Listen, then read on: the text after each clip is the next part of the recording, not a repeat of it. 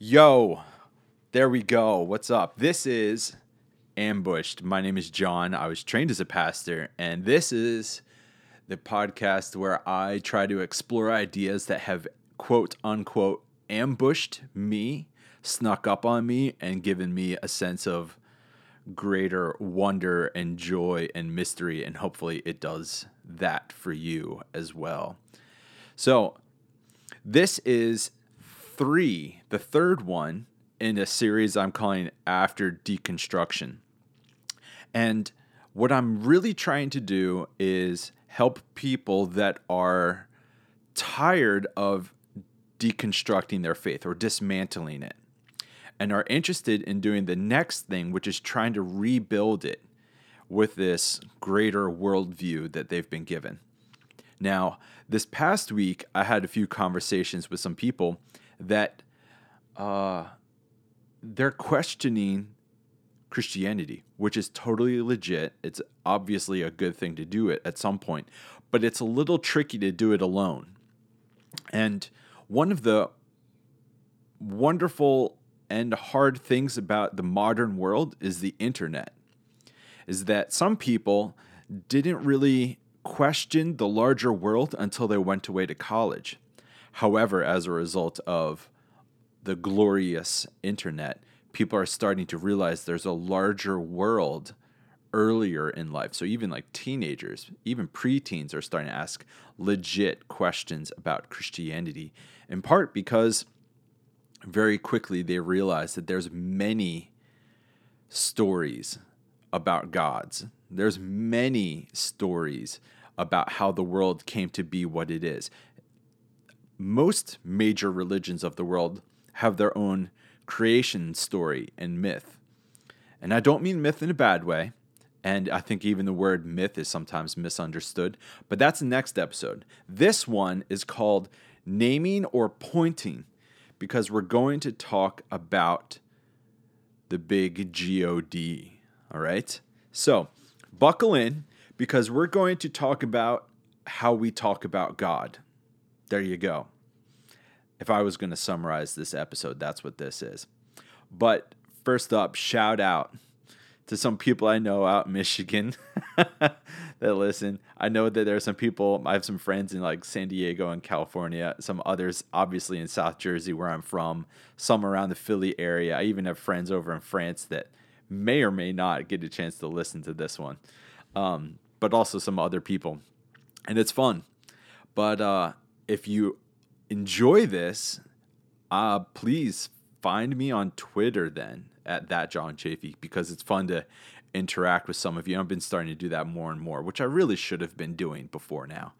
But I'm also going to put in the show notes uh, the way to get on an email list, which I promise I won't flood you with emails, but I'll try to give you a, a heads up if something big is coming or just to point out like, hey, the past couple months, here are a few things I've done.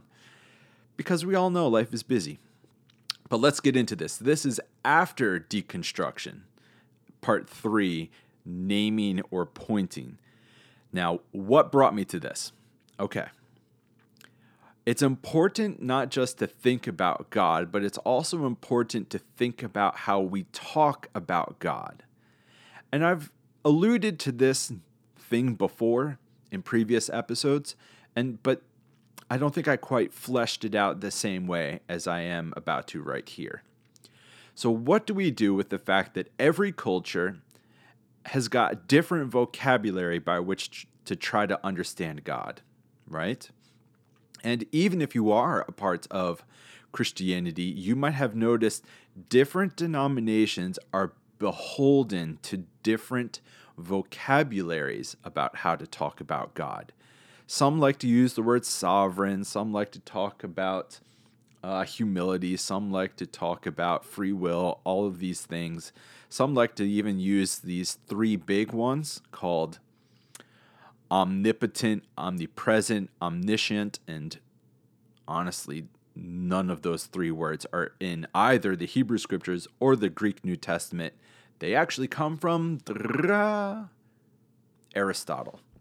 So if you use that vocabulary to talk about God, congratulations, you're talking about God according to Aristotle and how he would, but maybe not necessarily how the Hebrew scriptures or the Greek New Testament does.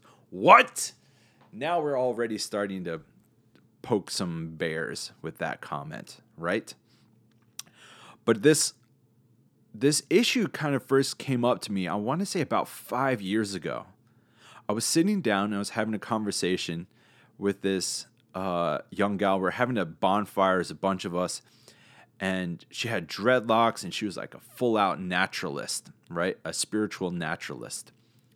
And in the midst of this conversation, uh, I mentioned that I was taking a break from church, but then she went into saying her natural spirituality, which was fascinating. So I just sat there and I was listening. It was really quite interesting. But then she said, I have a personal relationship with the universe. I was like, oh. And she said, I talk to the universe and the universe talks back to me, and it's an infinite, loving relationship. And I thought, my goodness, that's not too far off from what I have been grown up saying, what I've been encouraged to converse about God. I don't think I used the proper. That's not that was not a good sentence there. But you can see what I mean. I was like, "Oh, but for me, I would just call the universe God." But you don't use that same vocabulary, but we've got more overlap than not. And so for me, God is the mystery behind and within sustaining all of the known and unknown universe. It's just we have slightly different vocabulary but we're pretty close to talking about the same thing. Okay. But that was about five years ago. And since then, that conversation has kind of battled around in my mind and it's come up in conversation. And I've realized that so many times we come along and disagree or some people would feel the need to correct that vocabulary and be like, no, no, no, it's not the universe, it's God. Or maybe she could have done the same thing. No, it's not God like you think about God, because God's not sitting on some Mount Olympus somewhere. It's the universe. It's about the vibrations. You have to have the right vibrations. Or I could argue back and be like, no, you have to have the right uh, interior inclination in prayer or something like that. But you can hear how we can become very defensive and even protective about our vocabulary, as if to say that our vocabulary is more correct, which it may or may not be. But what's more important is the ideas behind or beneath the vocabulary, or even beyond that. What's more important is the experience that's being named by the vocabulary. Ah, there we go. So here's the question naming or pointing? Does our vocabulary 100% accurately name divine mysteries, or does our vocabulary 100% point towards, like a road sign, what the divine reality is. See what I mean? And when you make that shift, it it I feel like everything gets a little easier. Because when you're going through a dismantling or a deconstructing of your faith, you can very well nitpick on the vocabulary.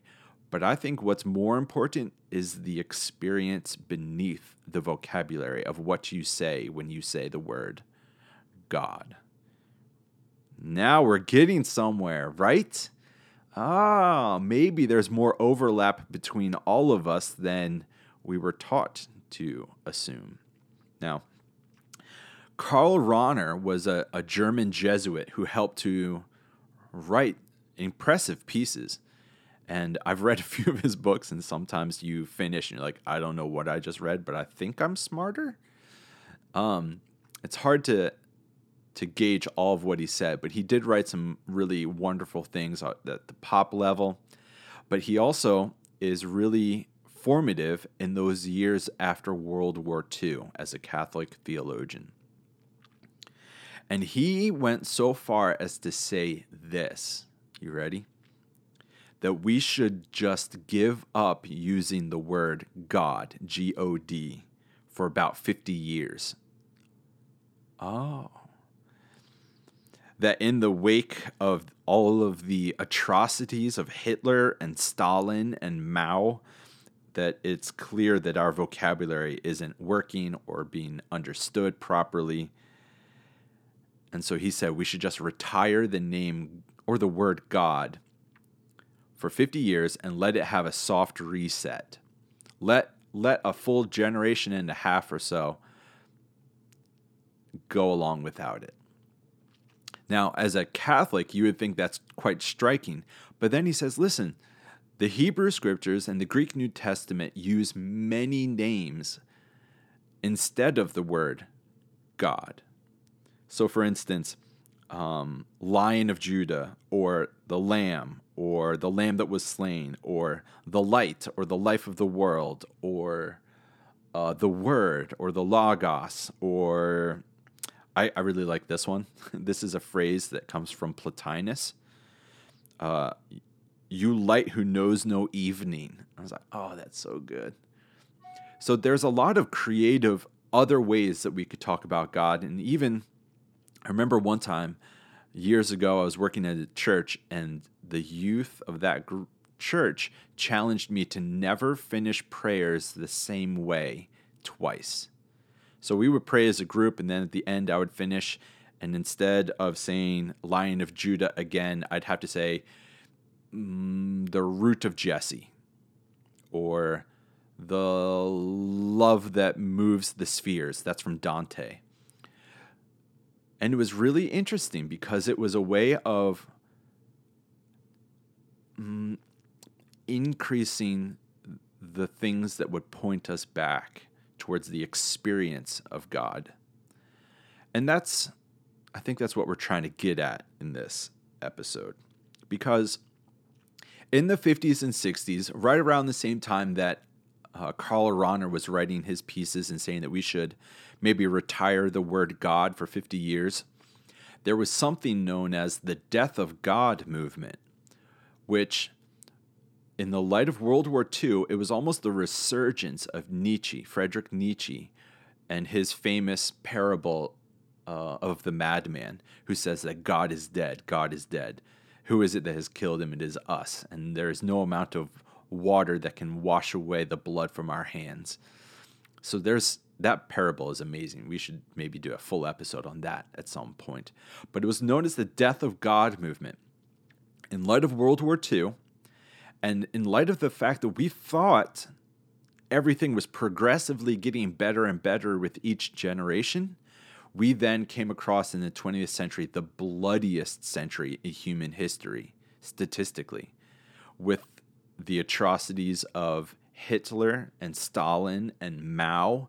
We came across realizing we don't seem to be progressing better and better. We're just getting more efficient at exacting out our prejudices. So, in the light of that, the death of God movement said, listen, we got a religion maybe has steered us poorly, or at least religion did not hold back the atheism of Hitler and Stalin and Mao. Religion didn't stop that. Maybe God is dead because God didn't do anything to stop those things. But really, it's we acting in the name of God did not do enough to stop those atrocities. Anyways, but Paul Tillich, and then even started a little bit earlier, Dietrich Bonhoeffer, and a few others wrote about this thing called thanotheology. Thanos is the Greek word for death. Uh, you might recognize that from Marvel movies, thanotheology, the death of God theology. What really happened is not really the, the death of Christianity. What happened was the death of the super being of imagining a God that's up there, kind of like Superman, who can see all, hear all, do all, and will come to the rescue whenever you want. Dietrich Bonhoeffer wrote against that conception of God. Like uh, God is a deus ex machina, which is a uh, it's a Latin phrase for a God that can come in and is the machine of divine escape. And uh, man, Jesus himself did not have a deus ex machina. There was no God that swooped in to save him from being crucified. So Bonhoeffer maybe was one of the first people to question whether or not humanity has moved beyond a conception of God that is just a super being somewhere up in the in the clouds. So what we had in the 50s and 60s and obviously now we're still echoing with those problems, we need to realize uh, God is more profound than the vocabulary. And maybe the omnis that we usually talk about God, maybe they don't quite work as helpfully as we thought they did. But all this, we're getting somewhere. Don't worry. We're still headed towards the end end of this.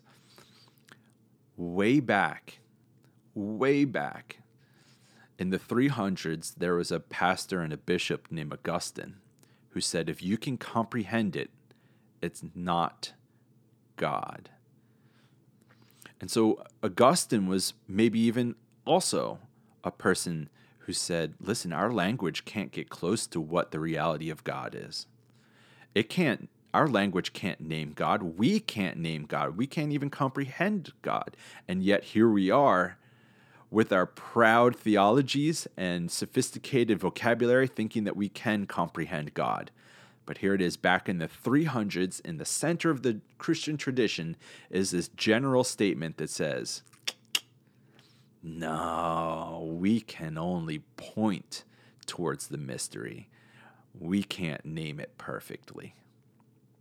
And so, even in the 300s, we have this humility towards how we talk about God, that it certainly feels as though we've missed it. And so, all of a sudden, when the 1950s and 60s come along, people start saying, well, maybe our views of God are not as good as they could be maybe they're beyond human language. And It's like, great job. You finally discovered what Augustine said back in the 300s. But one way to think about this mm, is that actually the death of God movement was started when Jesus was crucified. That back then, what really died on the cross was our proud assumptions of what God is really like. And so Martin Luther in the Reformation, he said that God is most revealed in this man Jesus of Nazareth being crucified. What really happened there was humanity had to have a hard shift and ask itself whether or not it was believing in a deity like Zeus, a proud, omniscient, omnipresent, and omnipotent deity sitting on some cloud, or will humanity believe in the bleeding out of a Jewish carpenter who somehow had unconditional love for even those that crucified him? Humanity had to have a hard reckoning in that moment whether or not it will continue believing in a Zeus or a Jesus. oh, that's so funny. Uh, just winged that one. Jesus is Spanish for Jesus. But uh, it goes down to saying Jesus doesn't show us what God is like, Jesus shows us what God is. And that's something Martin Luther would say. And there's even one of my favorite figures, Meister Eckhart, in the early medieval ages, said, I pray God rid me of God. That all of us at some point need God to come in and help give up our own idolatrous, proud understandings of God that we can comprehend and give up those proud, comprehensible understandings of God for the real God that is beyond human conception, comprehension, and instead is the God that we can only apprehend. Now, all right, we're almost there. We're almost at the end. At some point, um, I think it was Jack Caputo who was, uh, well, he's a philosopher, theologian in the Death of God movement. He's a modern writer. He's still around and he writes impressive books. But he's the first person that helped me to realize um, God is more than just a super being. What God actually is, is God is an event. God is the experience of what happens when we experience love directed towards us or when we can give deep love to others. God doesn't exist except where we live in unconditional love. So, actually, if you want to say, I want to bring more of God into this world, what you should be saying is, I want to love more deeply. And by doing the act of love, we are making God exist. Now, I understand that some people will be very um, offended by that vocabulary, but listen. First John says, God is love. So if you want to make God more present in the world, just love. It's not that God shows up when you use the right vocabulary. It's not that God shows up when you all of a sudden are able to perfectly explain a comprehensible understanding of God. No, God shows up when you love unconditionally. You see, all of our vocabulary is helpful, but it just points towards a reality. It points towards an experience, an event, a verb, but it's not the thing itself. So all of this goes back. Let's wrap this up. Okay. So this is after deconstruction, part three, and it is naming or pointing. Let's all try to have a certain level of humility about the vocabulary by which we try to understand experiences of God. It's wonderful to have a vocabulary, and sometimes we need deep and profound vocabulary or even really big words. However, it's important to not hold on too tightly to the words because the words aren't the thing itself the words actually can't name precisely, exactly, fully what God is or what even happens in the experience of God. But you know what? Our vocabulary can maybe point towards what that experience of God actually is. So,